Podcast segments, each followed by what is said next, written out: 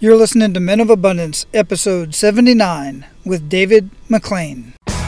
Welcome to Men of Abundance, the podcast for those looking to level up their lives by hanging out with some of the greatest leaders and established professionals in our community, living a life of integrity, honor, and the abundance mentality. Prepare to pay it forward with your host, former Army medic turned lifestyle entrepreneur, Wally Carmichael.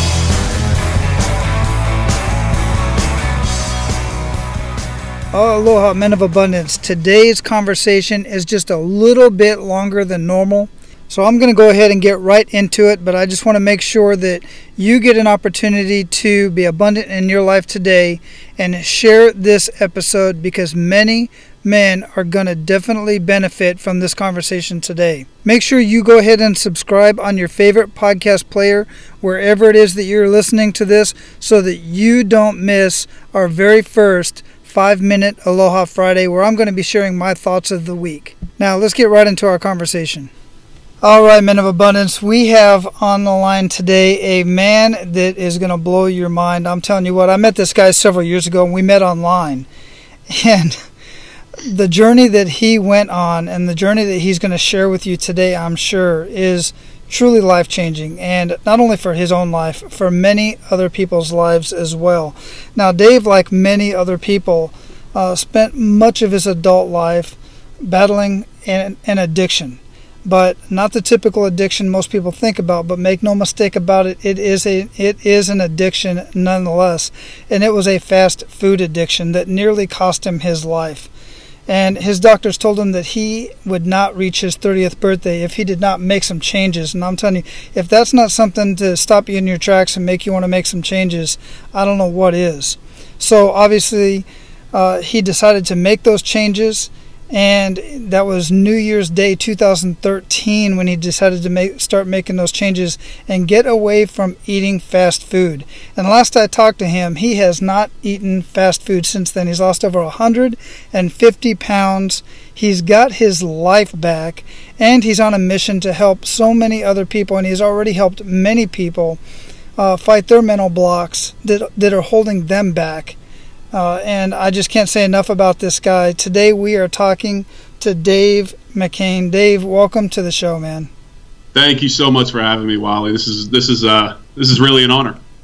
Yeah, and uh, it's way past due, brother. I mean, we've we were talking for quite a bit f- for a while there, and then um, we you know we got busy you got we had a lot of stuff going on in fact we're going to talk about it later but your wife had a lot of amazing things going on which i talk yep. about all the time i'm like i know somebody who's been on that show and we're going to talk about that i'm sure in a minute just because i want to because uh, it's it's a great story in itself and and it adds to the whole um, idea of you getting uh you know getting your health back in because of what her specialty is. And we'll we'll talk Absolutely. about that in just a minute brother. So um where you at in the world? I am in the suburbs of Philadelphia. Right now I'm in a place called Fort Washington Pennsylvania. So it's right outside of Philly. I have not been to those parts yet. Not much to, not much to see here. Not much to see here. What holds you there? Are you from there? This is yeah this is where I live. I live uh yeah, right here in like Abington, Willow Grove area. Uh, that's probably if anybody's from around the area, they'll recognize those names. Probably a little more than Fort Washington. Fort Washington's just kind of like an exit off of the turnpike.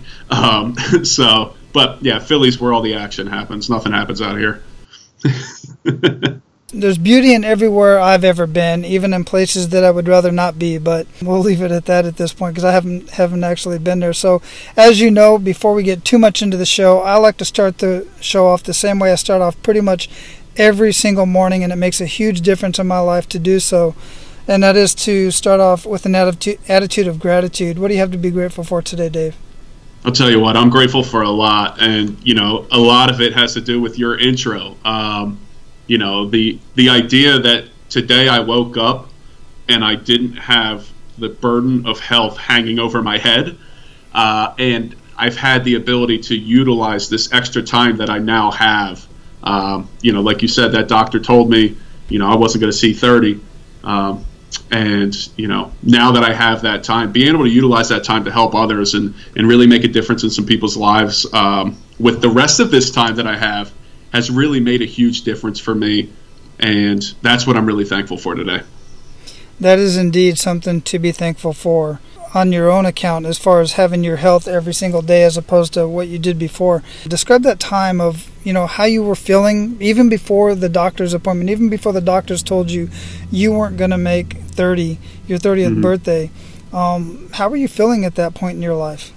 I'll tell you what, it's it's interesting how resilient we can be no matter what our health situation is. Uh, to be really honest with you, Wally, I felt I felt okay. I felt like I was good. I felt like I was healthy. You know, I was a former athlete my entire life, and and being an, an offensive lineman at a very high level. You know, I went to D one football, full scholarship, and you know, my entire life I was told to just you know you can eat whatever you want because you're playing center in uh, you know in in Division one football.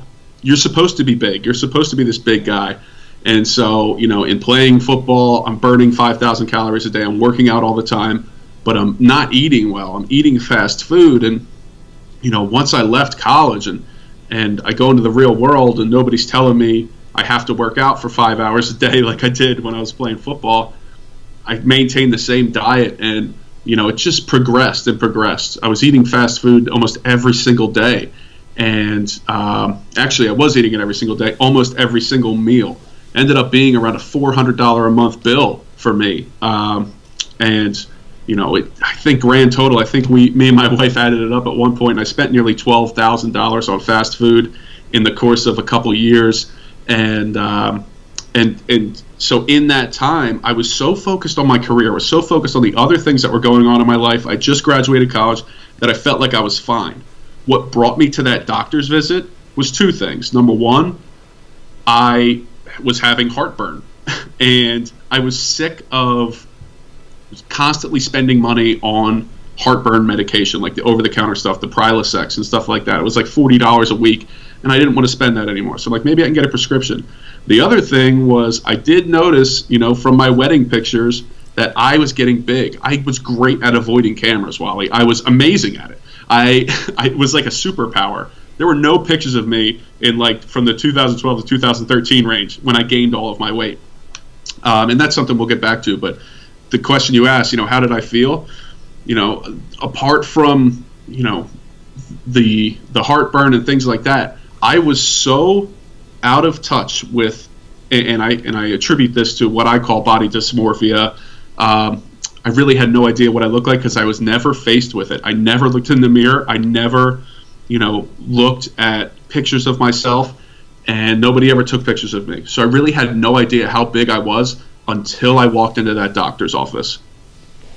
You know, two things I get from that, and one, I literally just had this conversation recently with uh, a medical doctor, Dr. Zarowski. As a matter of fact, he was episode number sixty-three, number sixty-four, episode number sixty-four, with uh, mm-hmm. Dr. Nicholas Zarowski, and we had that conversation about specifically about bodybuilders. There was a, a belief back in the day, and it still is today with a lot of people that if you're you know you're building muscle you're just a big person it's okay you can eat fast food you can eat whatever you want was the statement i made what no matter what. And the fact of the matter is, obviously, you can't. And the point that I got from what you were talking about is you felt okay. You felt that was fine. That was normal.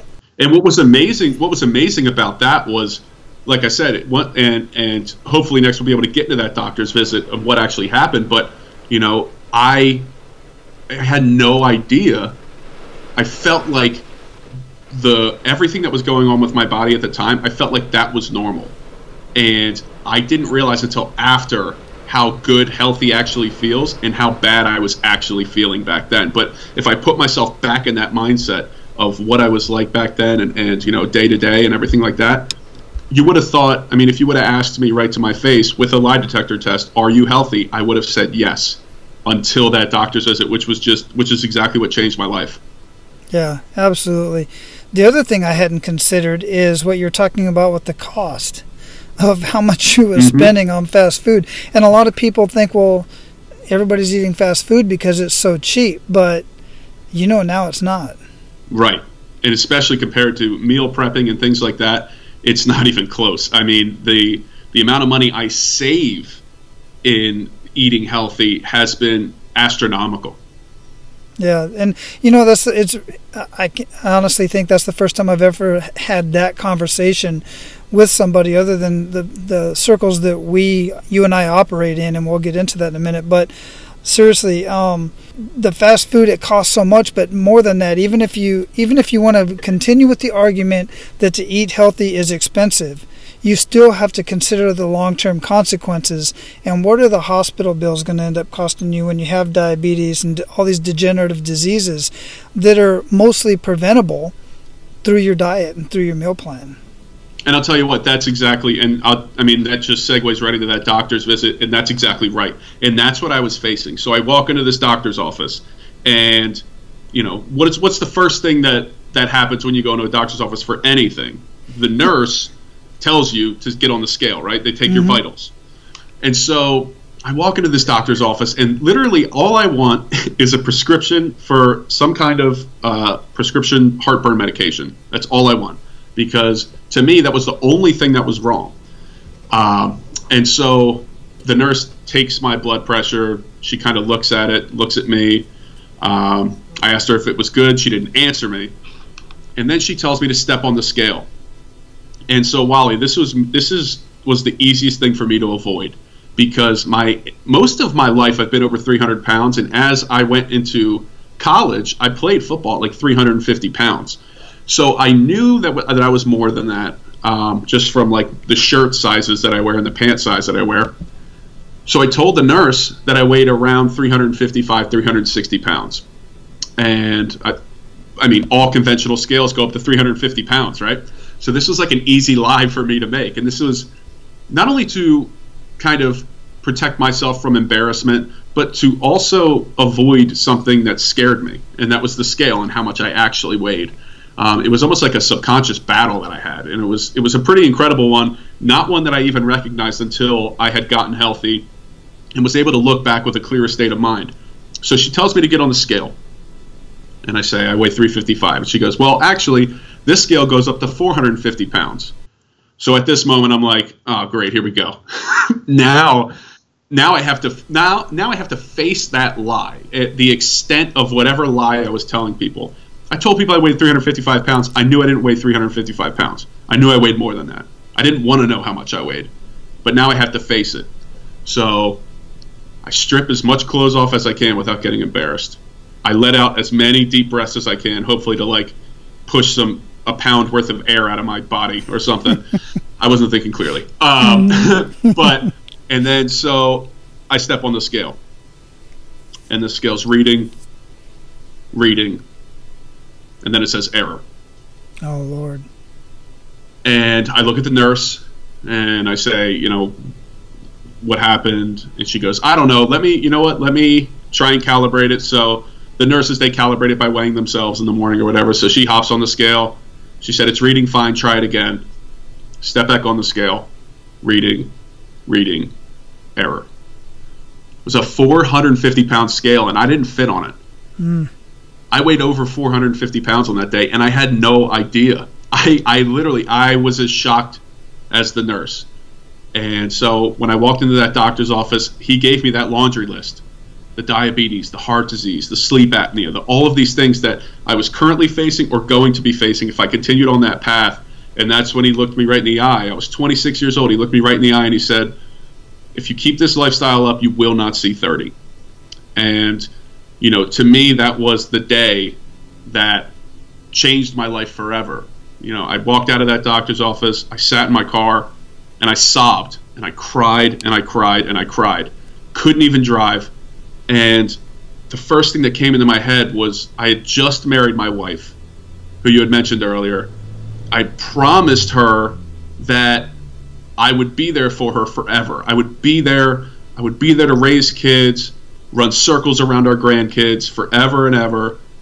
And now I have to go home and tell her that she's going to be a widow before her 29th birthday.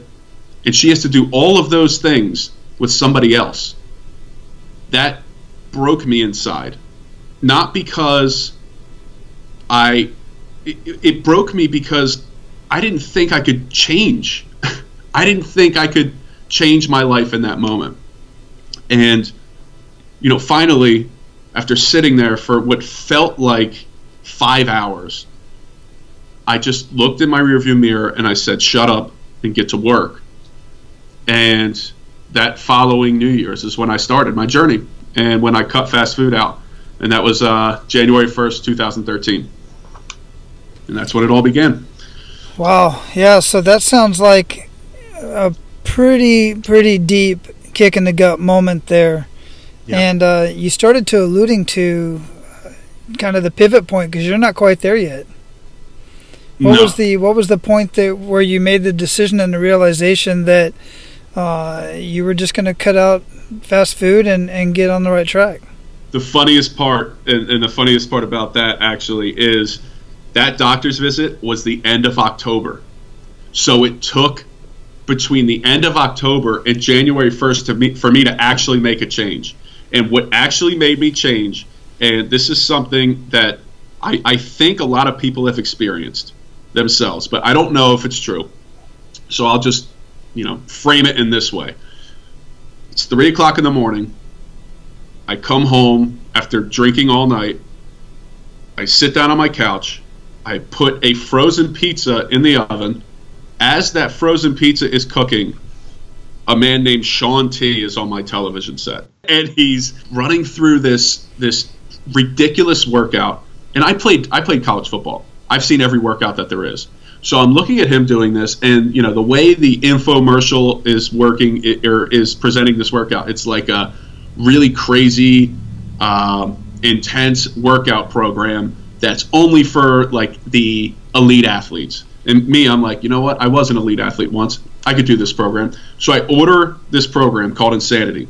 And this is me, three o'clock in the morning, ordering this program. And literally, I, Wally, I can't make this up. I forgot I even ordered it.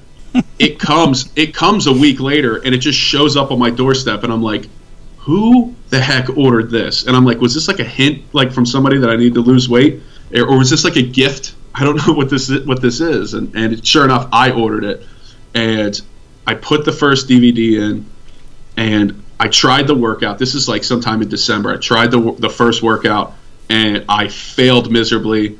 And this is the beginning of December. Failed miserably. Put that workout back in the case, put it on the shelf, and didn't look at it again until New Year's Eve came around.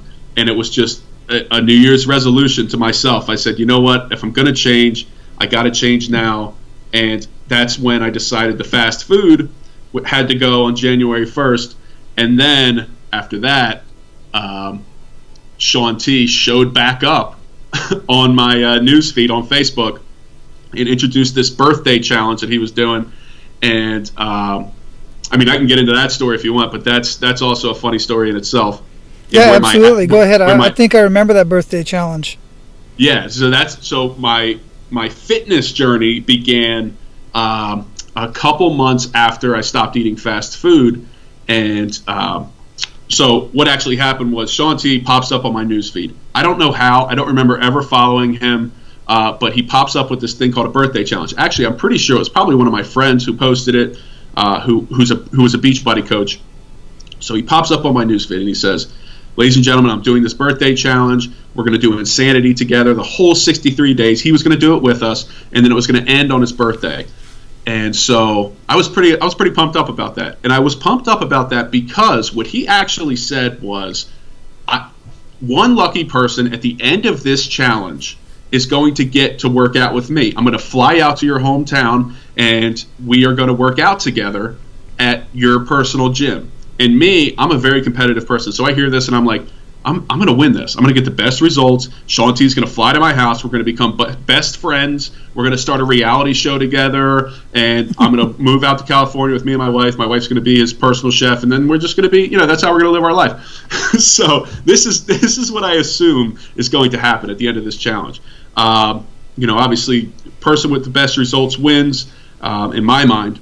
And so we start this. We start this thing.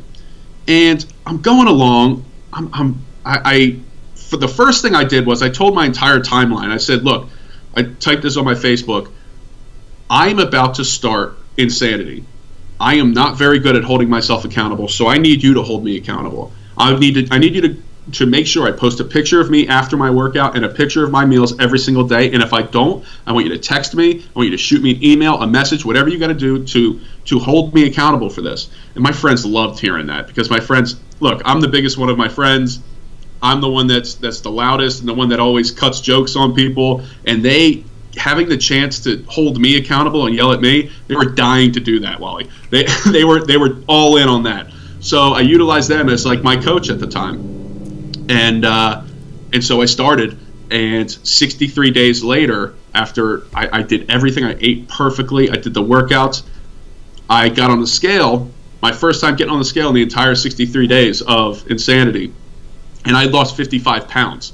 My first round, and so I look at that number. I'm really excited. Again, you got to understand when I look in the mirror, no matter how much I weigh, I see the same person and that is a mental block that I have, and I still have it to this mm-hmm. day. Uh, and so when I was looking at myself while doing this, I lost 55 pounds and barely saw a difference until I looked at that scale and I realized the difference. Now, all of that aside, obviously I felt better, I felt stronger, I could ru- I could actually run, I could do things that I couldn't do before. And all I could think of when I saw that number on the scale go down by 55 pounds is I'm going to get to work out with Shaun T. I just won this challenge. I was so excited about that.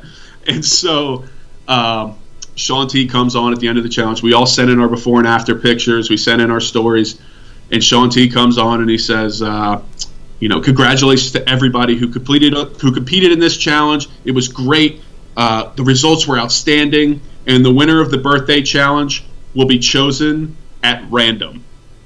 What? So I was look. I have never in my life hated Beachbody more. More. I, I oh my gosh. I was so upset. I was like, this is all ridiculous. I just worked so hard to get the best results so that I can work out with Shaun T. And so what I actually did was, and I was like, this had to have been like, there had to have been a rules sheet or something that says this. So I go back 63 days in his post, and sure enough, written right there in the description of the challenge, the winner will be chosen at random. Wally, that was the mm. best sentence I forgot to read in my life.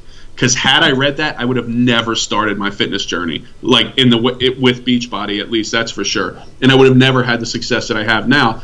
And it's I, I look back and I'm like, thank God I forgot to re- read that sentence because I'm so competitive that that's that competitive fire is what brought me to where I was. And so he announces the winner. It's some 110 pound girl in Topeka, Kansas, or so. I don't know where she was, but it wasn't me. And mm-hmm. I, I, didn't win the birthday challenge, but I, I was at that point that I, st- I everything was kind of uh, kind of snowballed into you know my success with Beachbody, with the Beachbody challenge and things like that, and then you know coaching and things like that. But yeah, that's how it all started. And you know from that this that it's so, it was so funny because so many people hope and pray for this huge, uh, you know, whatever it is, this this this big thing that's going to or event that's going to push them to start. And I had a big event in October when a doctor told me that I'm going to die at 30. That didn't get me to start. What got me to start was something as simple as a New Year's resolution and an infomercial. Two things that are not big life changing moments. I didn't need a big life changing moment to start my journey, nor does anybody else my journey, my 160 pound weight loss journey, started with an infomercial and something as that gets mocked every single New Year's is that New Year's resolution. People make fun of it. People say that it's ridiculous. People, you know, make fun of those people who who end up quitting. And mine changed my life in 2013. So I will never be one of those people that mock it because although it's not this huge, you know, do or die situation, it's still something and it still helped me change my life so every new year's i always you know host a group of people that want to start their new year's resolution.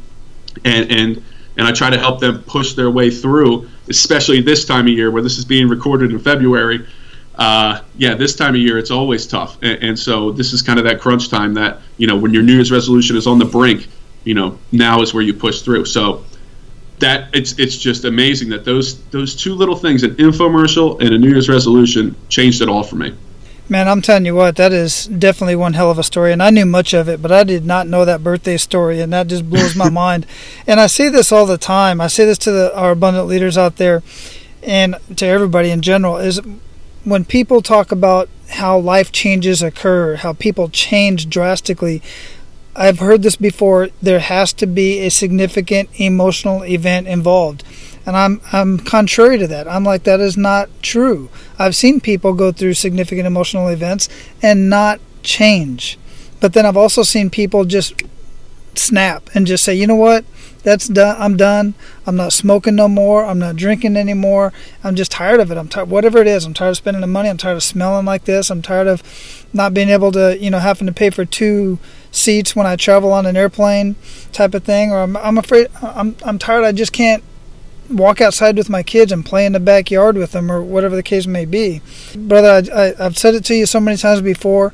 I commend you for it. It's it's such a heartwarming thing. I've never been in that situation. It's funny because we do talk about you know what does change lives and and you know you you broke you brought up the the military aspect and and I don't think and I want to kind of use use an analogy like as far as a life changing moment for them for for people in the military is like you said when you are out there you know for us as people who are changing their lives like changing their diet quitting smoking things like that there's never a life changing moment there.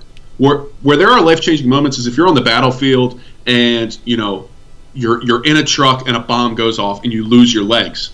That's a life changing moment because at that moment at exact moment your the entire life after that has to change it has mm-hmm. to change, right? And whereas when it comes to like a health and fitness journey, it's a day to day to day to day thing. Every single day is different. I didn't quit fast food and then immediately lose 160 pounds the next day.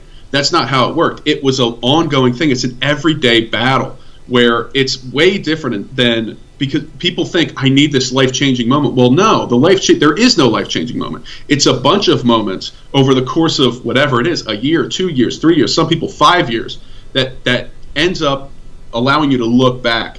Because the thing is, when I started my journey, January first, two thousand thirteen, I was not the person that I needed to be to finish my journey. You know, when I if if I was that exact person throughout my entire journey, I would have failed and I wouldn't have made it. I had to change and I had to continue to change over and over and over again.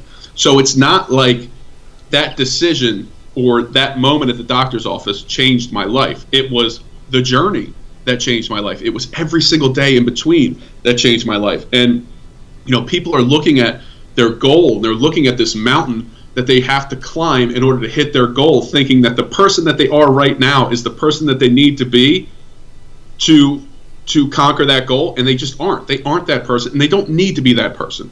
They need to be the person that can get through today without going through a drive through they need to be the person that can get through today without making an excuse as to why they can't work out why they can't treat their bodies well. They need to be the person today that will not go and purchase cigarettes or only smoke one cigarette today as opposed to eight you know, they need to be that person today. Then tomorrow, they need to be the, the person that will take them to the next step. So people are so worried that they're not strong enough. And guess what? They're not. But they're they're not strong enough to to accomplish their goal.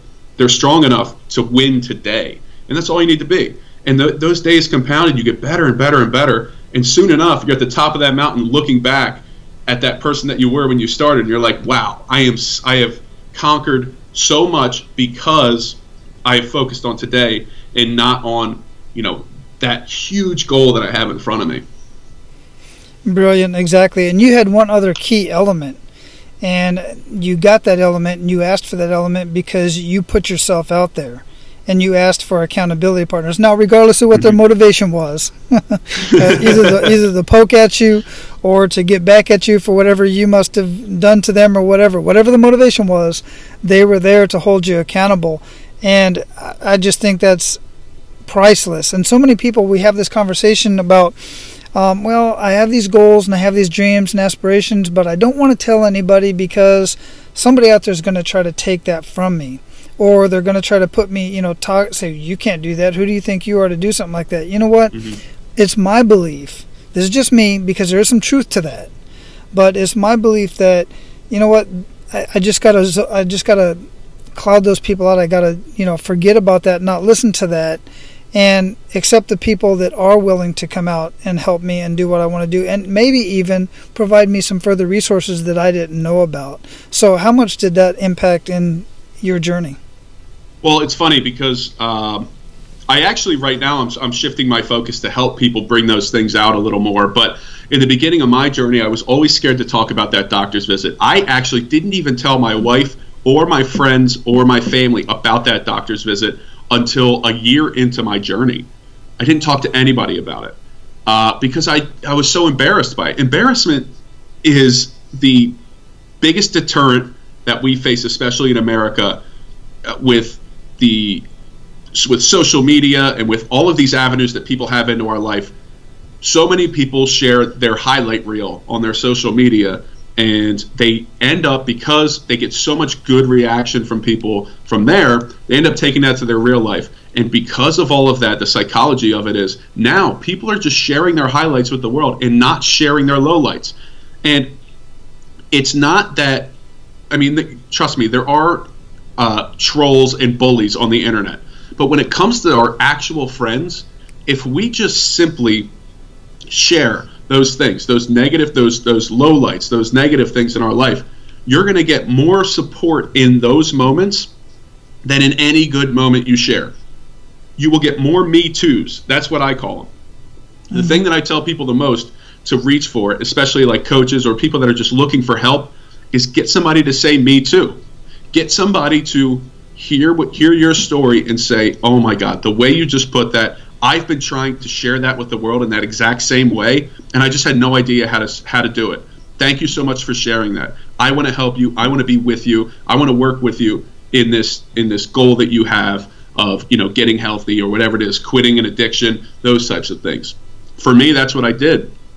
I started telling my story and I started putting it out into the world, and there was my entire social media up until that point was my highlights. And once I started sharing with people that I was actually struggling, there were people out there that were like, yes, obviously you were struggling. Like my best friends are like, yes, thank God he's finally talking about this because we didn't know how to bring it up to him. We didn't know how to talk to him about this. We all saw him gaining weight, but he was a stubborn guy. He he could he tries to cover everything up, and we didn't want to be the one to like tell him to stop or tell him to you know stop eating, stop you know, uh, drinking, stop, you know, using chewing tobacco. These types of things that I was doing when I was destroying my body. Even my own wife didn't know how to tell me.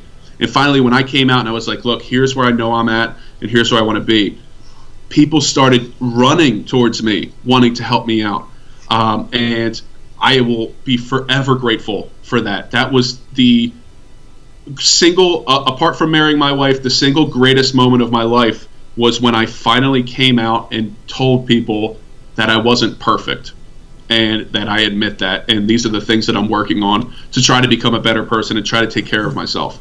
That's a very good point. And if anybody wants to question that, and you and you are on Facebook, just go to any of your Facebook feeds, any of your friends, count the number of likes and comments on those posts that have some sort of a vulnerability to it.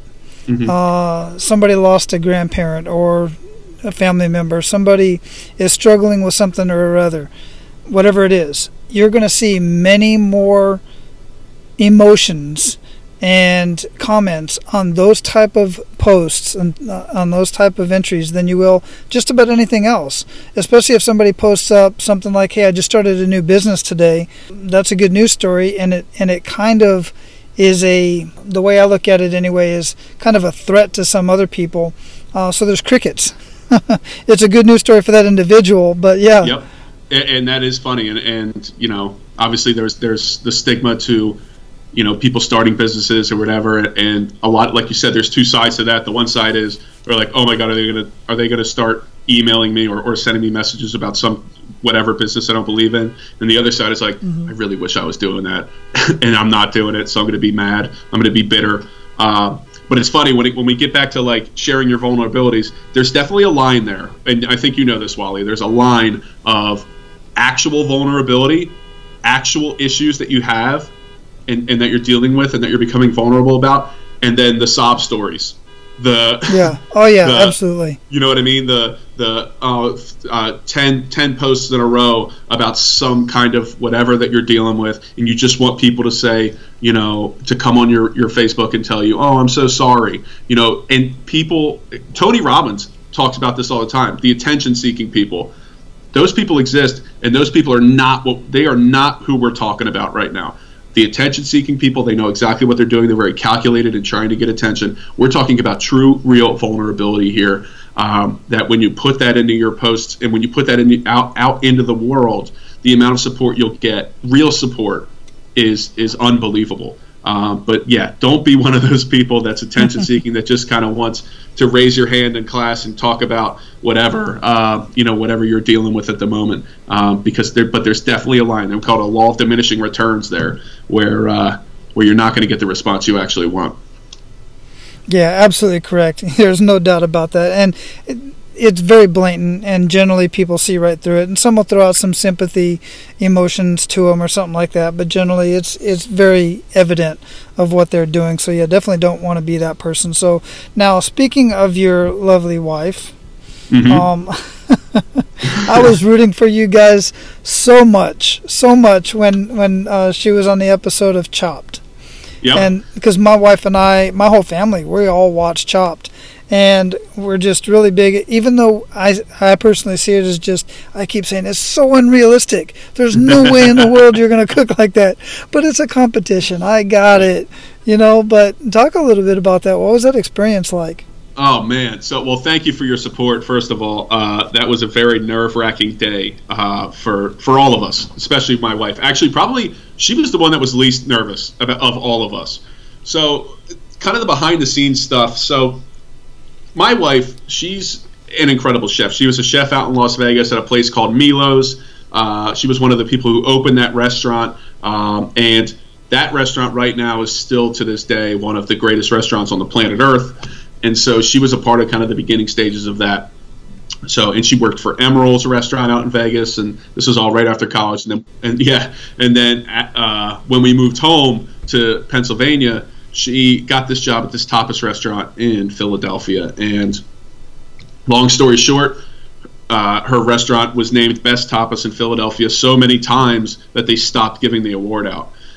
and so Chopped comes calling, right? And the Food Network comes calling, and and they have her fill out an application. And the problem with Chopped is that you kind of have to build the drama for these characters in the show or these or these chefs in the show and there has to be a lot of drama in their life. Well she really doesn't associate herself with a lot of drama. And so uh, she really didn't have that much of a story to tell. And you know chopped they don't care if you're the greatest chef on the planet. If you don't have a story to tell then then they're probably not going to take you. But she was such a good cook that they decided we're going to pin her up. And she was ve- she's she's a very girl power kind of kind of kind of girl. Um, and she's very gung ho about you know there should be more female chefs and, and, and, things like that. So that was kind of what she was talking about. So they pinned her up against three guys, three very good male chefs, and uh, they're good. oh my gosh! And so it was it was that was amazing. But so how the day works is she leaves for New York at like five four o'clock in the morning, and she can't contact me until she's done, until she's completely done with the show. Well, we had some inside information from some other people who uh, who had been on the show in Philly, and they basically said, "Keep your eye on the clock because if she makes it past 4 p.m., that means she made the first cut. if she makes it past 8 p.m., then she made it through the second cut. And then if she if she makes it to 10 p.m., that means she was one of the final two. So if you don't hear from her till 10 p.m., she's she's in the finals. And these I cannot tell you how slow these hours went by. You know, I was gonna, I was supposed to go up there to New York, but there's no studio audience. We can't like sit and watch. So I would have just had to been up there like acting like a tourist up there in New York when I was like literally out, out of my mind nervous. I'm like, no, I'm just to go to work. I'm to go do other stuff and keep myself busy while this is going on. Four o'clock rolls around, no call. Eight o'clock rolls around, no call. Ten o'clock rolls around, no call. 11 o'clock, 12 o'clock. I'm like, what is going on? This is like, and it's like, this is like midnight. And then I finally get a call and I'm like, how did you do? And she's like, I did really well. And I'm like, well, how good is really well? And she's like, I don't know. and I'm like, I've been sitting here for, for over 12 hours waiting for this. And I just said, did you win? And she goes, yep. oh and that was that. And uh, you know, if you go back and watch the episode, um, she was flawless, man. And throughout Yeah, the I've entire episode, I've definitely seen it. it was uh, it's season 20 the episode's called Swine Not. if anybody else wants to check it out her name's lindsay mclean she's the chef at uh, Jamonera uh, uh, it's on 13th street in philadelphia amazing tapas restaurant highly recommended obviously i'm kind of biased but um, but yeah it, she she was flawless and and she's really i can you know it's funny like i i use her when i in some of my speaking engagements to kind of talk about the compare and contrast, you know, uh, uh, something really important that people love to talk about. Um, and they love to talk about how privileged individuals usually get the upper hand and usually get ahead in life. They usually are the ones that that succeed. You know, if they if they come from from privilege. And I, I use this example, and I've kind of already given away the the uh, you know the the end of it, but I'll give you two scenarios, Wally of um, of two people and their journey and kind of where they ended up. So, number one example is a person who both both parents owned a business, very wealthy, lived in a very nice neighborhood, built their you know three story house with the pool in the back in one of the most prestigious neighborhoods. Um, tended the this individual attended the best schools, had the best advantages um, you know, was always given. Now he had to work. That person had to work. He had to work for his parents. He had to, you know, work every summer. Was an athlete. Had to, you know, balance school, athletics, music, all of these different things. Had all the pressures of high school, but he didn't really have to want anything because if he did want something, then he'd get it. And you know, that's how he was raised, and that's how he was brought up um, and ended up going to school on a full scholarship. You know, got bells and whistles, everything. Won bowl games as a student athlete, all of this stuff. Uh, always won, always won in everything that he did. And then there's a scenario two is a person who was, um, you know, was raised by a mother who a teenage mother. You know, um, she her mom had her when she was 15. Her mom's mom had her when she was 16. So the third generation of teen mothers didn't have a father in the picture. Uh, and um, eventually uh, her mom remarried and another man raised her. She didn't have anything. Her mom was a hairdresser. Her dad was a mechanic. You know, didn't really, you know, amount to anything as far as, you know, they're living paycheck to paycheck. If this person wanted anything, they had to go out and work for it. Ended up going to school, paying her way through school. And flash forward to when these two people are 25, one of them is in a doctor's office being told that he has an addiction that's going to kill him. He has no job because he lost his job and couldn't find another job. And he's and he's hearing from a doctor that he's going to die because of what he put himself through as an adult and the other one is one of the greatest chefs in Las Vegas coming to Philadelphia, one of the greatest chefs in Philadelphia.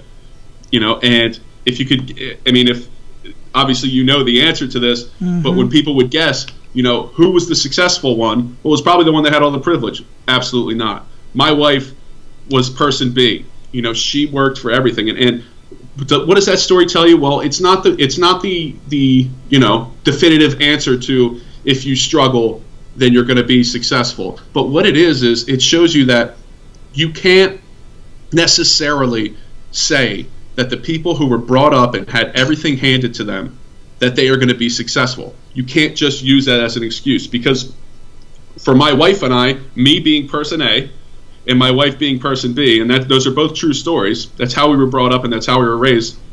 I'm not saying my parents were even bad parents or her parents were good parents. It doesn't matter what it is, but that idea that privilege is what pushes you further in life. It's just not. It's just not the case, and and our story proves it. Um, and that's something that I talk about all the time because I'm the one that ended up the addict, ended up the one that was that wasn't performing, and my wife, who was given nothing, performed every single place she went and was always successful you know and me after college i was always failing and so and you know i can't say that that the way i was brought up that's that's the, because of the way I was brought up that, that that's what happened.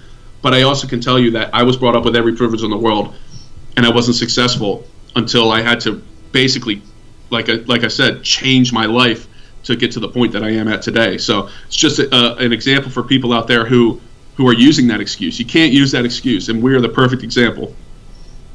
Absolutely, absolutely, very amazing story and very true story. And on fact of the matter is, it is a true story, but it's it's absolutely right. a true story on so many accounts, and it, you just never you never know. It's all about the individual, and ultimately what they want to end up doing in life, and we all end up in our journeys for one reason or another, and we can't fault each other for that. It's just how it ends up. My right. thought process is if I, you know, when we find people like that that are on the wrong path, it's my responsibility to at least have a conversation with them, see about trying to get them connected with the right people to get them on the right path, and I would hope somebody would do the same for me. That's absolutely just what we do. So, David, at this point, we are going to pay it forward to our abundant leaders. You ready to do that? Absolutely. All right. Give men of abundance one to three actionable steps that they can take today. I would say uh, an important actionable step for everyone um, is, and this I'm going to take it a, not as as a weight loss thing or, or as a health thing, but I want you because I know there are a lot of entrepreneurs listening to this. I know there are a lot of people that are trying to take control of their business, take control of their life in one way or another. I'm sure there are some coaches listening to this, uh, and what I want you to do first and foremost, because like I said what I'm trying to do now with my business is I'm not as much a fitness and health motivator as I am a storytelling motivator. I, I call myself like the guru of attention. I want people to get people's attention because right now the hardest thing in the world to do, Wally, is keep people's attention. We went from probably before the internet, people had a 20 minute attention span. Now it's six seconds. Six seconds in the course of this entire podcast, I've probably lost people. You know, people probably look at their phone probably 15, 20 times. And so now in my job, what I want to do is I want to help people keep people's attention for as long as possible. And the way to do that is to be really, really good at speaking and telling your story. So the first actionable step to that it, when it comes to telling your story, if you are somebody that wants to use your story, become a motivational speaker, the first thing you need to do is be really, really freaking honest with yourself about those things in your life that you, you were really struggling with. Too many times we talk about people sharing their highlight reel or brushing over the things that really, really did impact their life. People are scared to share these things because they're scared to get vulnerable, they're scared to get honest. And what I want you, what I always tell people to do when they're struggling with how to present their story, and when they're saying, I don't have anything of value to share with the world, or I think I have something valuable, but it doesn't seem to be getting people's attention. The best way to get people's attention is to be really, really honest with yourself. Step one is be super honest with yourself. Write those things down. And step two is get a partner, get somebody, whether it be a coach, a mentor, somebody that you can talk to about these things and, and really work this story out. Somebody that's going to be honest with you. Honesty is a, is a big theme in my life. Um, those people should be honest with you.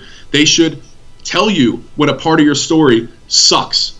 Some people have parts of their story they think are this huge, big moment, and they're like, yeah, that's the same big moment as everybody else. That quote that you're using is the same quote that I've seen on Instagram 1,500 times how can we make that yours? How can we can we trim the fat from your story to make it something impactful, to make it something that works for people? And, and, that really grabs their attention. So number one, obviously be honest with yourself, be able to dig into those things that and be able to share those things that you've never shared with people because those are the moments that are going to get people's attention. Number two is get a mentor and work with them as much as possible to tell your story. And the third one is 10,000 reps. 10,000 reps no matter what it is, no matter what you're trying to be good at, it takes 10,000 reps at least to become an expert, to become the guru. So do not think that you're just going to be good at something. Don't think that you're going to be bad at something because the first couple times you were bad at it. You know, it, trust that it always takes 10,000 reps to be good at anything. One of the things I talk about the most is when people look at other people, people come up to me all the time and say they say two things. They say number one, they're like, um, "You have such a gift of public speaking. Like it's such a gift. And when I hear that the first time, I'm like, okay, thanks. If I hear that again, I'm like, no, no, no, no. I got to stop you there. This was not a gift. This was not a blessing. I earned this. I worked my tail off to become a good public speaker. I worked my tail off to learn how to read a room and express my story and get people's attention. I worked really, really hard. I'm probably at like rep 8,000 right now on on you know telling my story and, and expressing it in a certain way.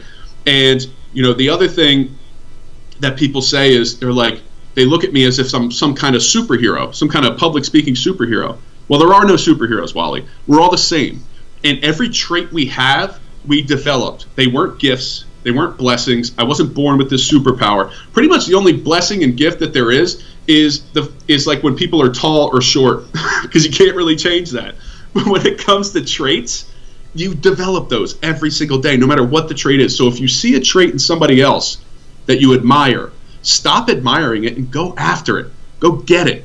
Go go get that trait, whatever it is. Public speaking, the ability to write, the ability to uh, work out every day and have that discipline, whatever that is. Develop that trait yourself and do so over 10,000 repetitions. Be honest with yourself. Get somebody who's going to be honest with you and help you and push you, and then do it 10,000 times. Whatever that thing is, if you want to become an expert, do it 10,000 times. Those are my three things, and that's what I tell people all the time. You're not going to be great on your first rep. You're going to be great on your 10,000th rep. Are you willing to put the work in to make that day happen? Are you willing to put in the repetitions to make that day happen? If you are, nothing's going to stop you. Nothing, no person, no, uh, no, no Facebook post, no troll on the internet will stop you if you truly believe that those 10,000 reps once there once you once you accomplish those you're going to be the expert at whatever it is anything you want any trait anything you see in somebody else that you admire you can have. If you do it that many times and if you are always honest with yourself you're self-aware you have somebody that's going to call you on your crap and help you out and then at, and then on the third time you put in that work.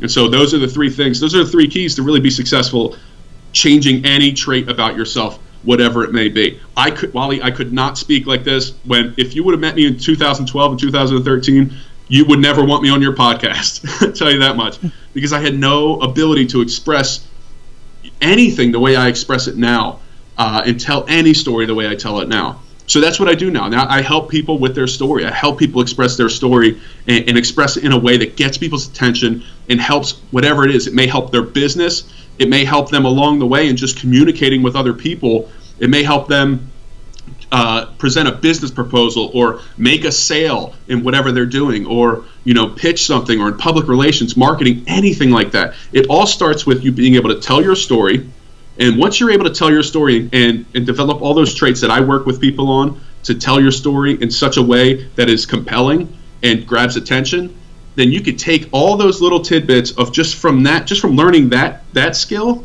and take it to the rest of your life. Uh, and so those three things is is is how, pretty much how we start uh, when I work with people on those types of things. Absolutely wonderful, and I got to tell you, um, and I'm sure you, you're going to attest to this. Agree. When I met you, you had just you were just on the back end of your weight loss journey um, mm-hmm. when you were in the one of the other Beachbody challenges, and brother, I don't remember you talking like this back then.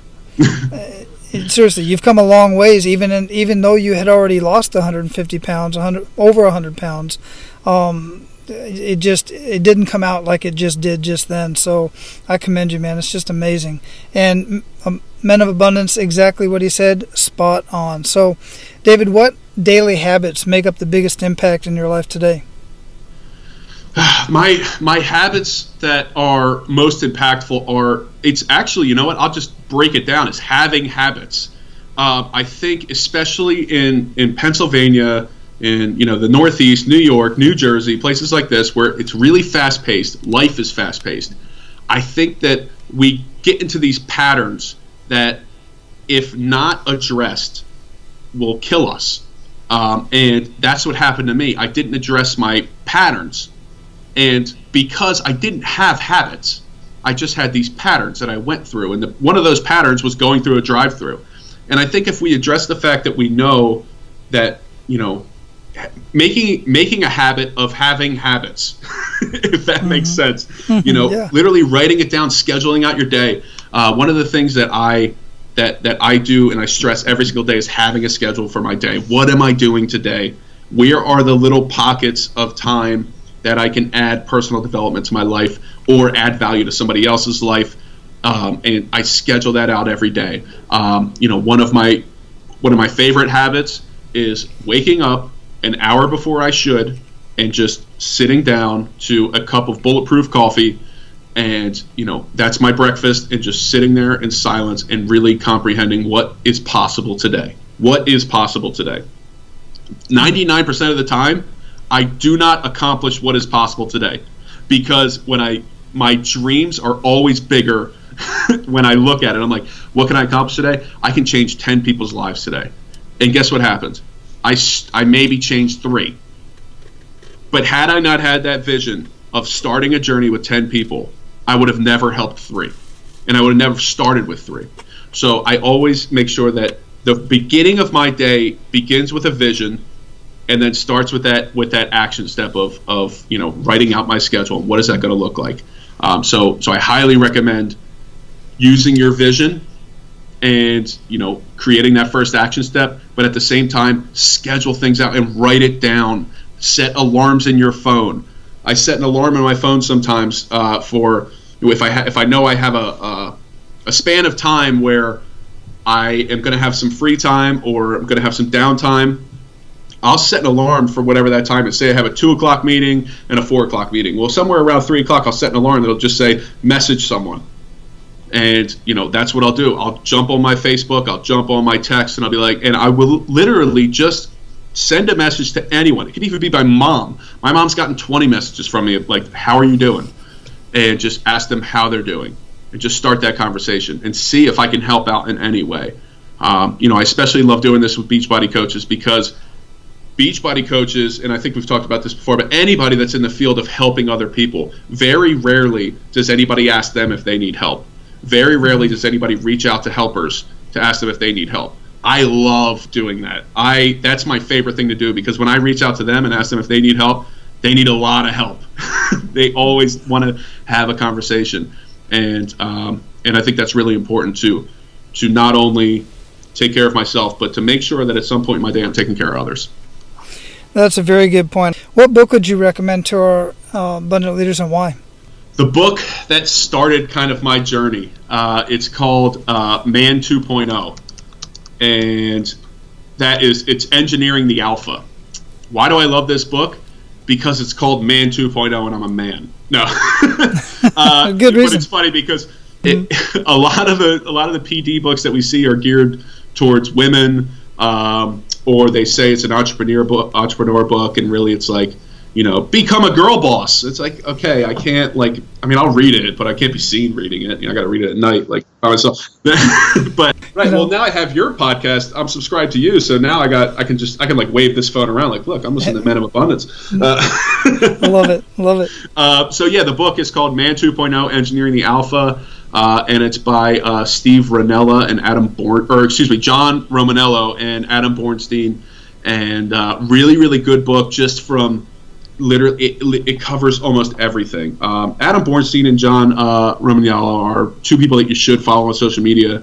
Uh, you spell John's last name R O M A N I E L L O, and so follow those guys. They are two uh, guys, guys, but they are very good at everything from building relationships all the way to you know eating well, balancing your hormones, uh, building more muscle, burning more fat, all of that stuff, and then even just having better relationships with your friends, with your family, things like that. Um, really, really a great book to kind of kickstart your your journey if you're a guy out there. Uh, really seeking some some kind of book that you can open up and really connect with and relate to. Excellent. Yeah, that's one that has not been recommended. I have heard of it, but it hasn't been recommended on this show.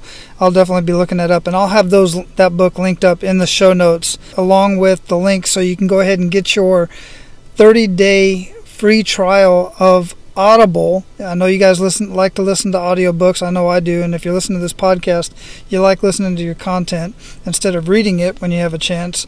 Uh, so you'll get a 30 day free trial of Audible and you get a free book. And if this book is on Audible, and I will have that linked up there as well. So I have one more question for you, David, and that is what does living a life of abundance mean to you?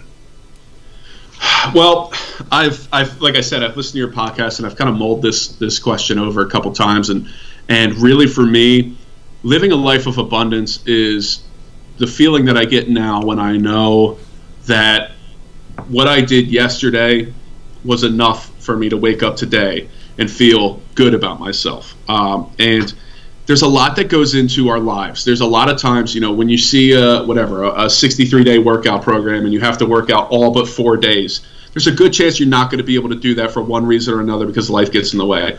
But if you just go into every day knowing that you put enough effort in to make the next day count and to feel good about yourself and being honest with yourself, that's how you know you're living an abundant life.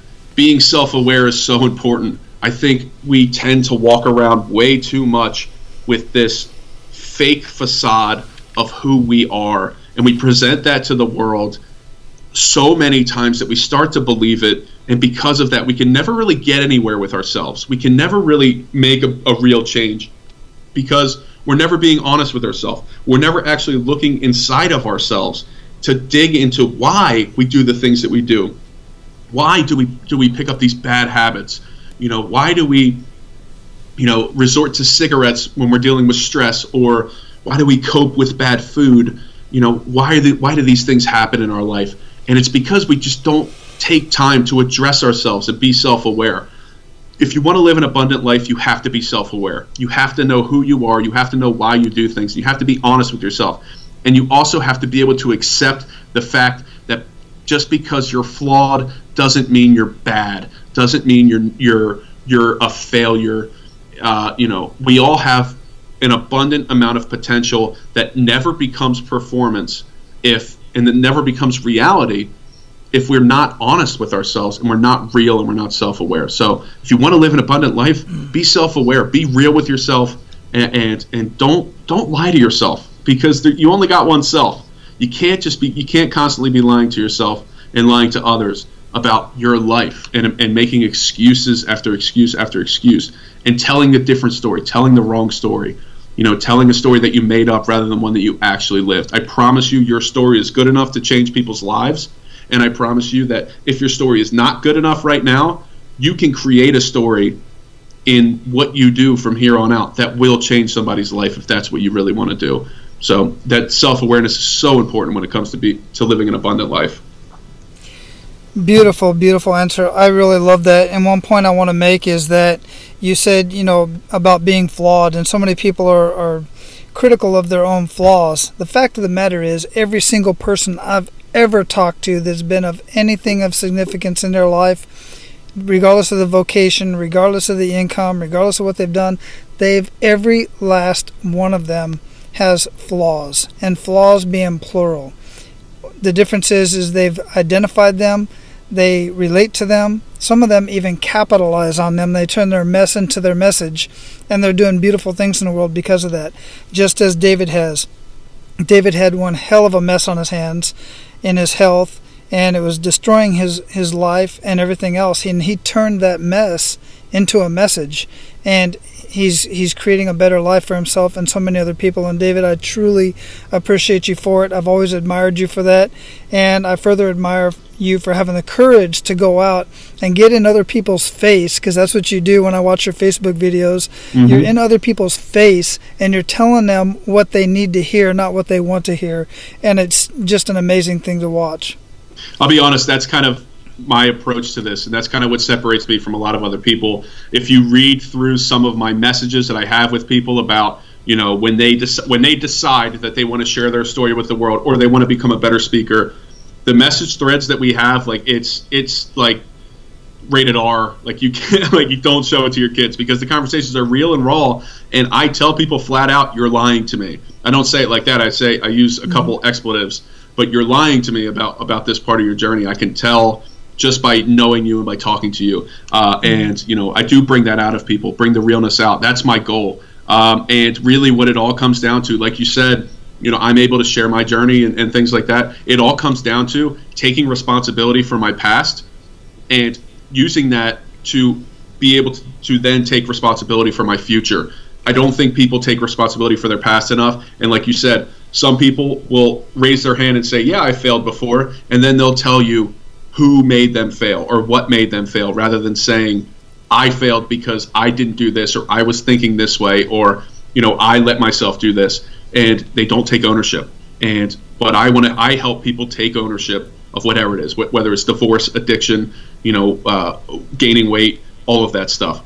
That's my biggest goal when I talk to people, and that's like literally step number one is we get down to that honesty, that that you know responsibility part of it, and yeah, sometimes it's not always uh, PG, but it it gets the job done, and and yeah, that's that's my goal. I, I uh, I, even if I have to scare it out of people, I'll get it out of them one way or another. Well, man, if you're looking for somebody like Dave to help you out in whatever it is that you're doing, some of the stuff that he has just mentioned, as a matter of fact, you can find Dave on Facebook, and he's at Beachbody Dave, Beachbody Big Dave. Yep. So that's it. You'll find him on Beachbody Big Dave, and don't worry about it. I'll have it linked up. I'll have his link in the show notes at menofabundance.com forward slash 076. And that's where you'll be able to find all the links to everything we've just been talking about along with timestamps because this was a long one. So I'm going to have timestamps so that you can go to that point of interest that you want to get to. This is one to go back and listen to a couple times. You know, I'm kind of selfish in doing these podcasts sometimes because, quite frankly, like when David was talking, he's talking to me. I'm listening. I'm pumped up. I'm ready to go. And um, I've got I'm booked up all this week for guests, so I'm going to be all kinds of pumped up. So, uh, David, I appreciate you coming on, brother. I appreciate you sharing your story and the story with your beautiful wife and her blowing it out of the water. An unbelievable yep. win at Chop. That was just so amazing. And um, anything we can do for you, brother, just let me know. Well, Wally, thank you so much, and thank you for sharing your story. Your story is a great one too, uh, and, and, this podcast is incredible, and it's so needed right now. Uh, there's a I, all the episodes that I've listened to. There's a lot of vulnerability from a lot of very successful people, and right now, men need to hear that more than anything. Uh, that you know, we don't always have to be these big macho guys walking into every room perfect. Uh, and so I love that your podcast really digs deep into those types of things and asks those different questions. So thank you so much for for putting this out to the world. It's so so important. Keep doing what you're doing. Uh, I can't wait to see where where Men of Abundance ends up. it's exciting, man. I've got a lot of big plans for it. Thanks again, David. Thank you. All right, guys. Thanks for sticking around all the way to the end. I'm sure you did because that was a very captivating conversation. I really look forward to hearing what your thoughts are on this conversation, so make sure that you get access to our Men of Abundance community on Facebook. The easiest way to do that is to go to menofabundance.com. On the top of the screen, you'll see where it says members only. Click on that. At the bottom of that page, there's a little button that says join the community. Click on that. I will give you access to the community, and then you'll see this episode posted in there. Just comment right underneath the episode. Now, go out and live your life of abundance and make sure to pay it forward. That's all for today, Abundance Leaders. For more about our guests and the powerful information we shared with you today, be sure to sign up for our mailing list at menofabundance.com. We appreciate your time and look forward to hanging out with you on our next episode. So until then, be sure to pay it forward and live your life of abundance.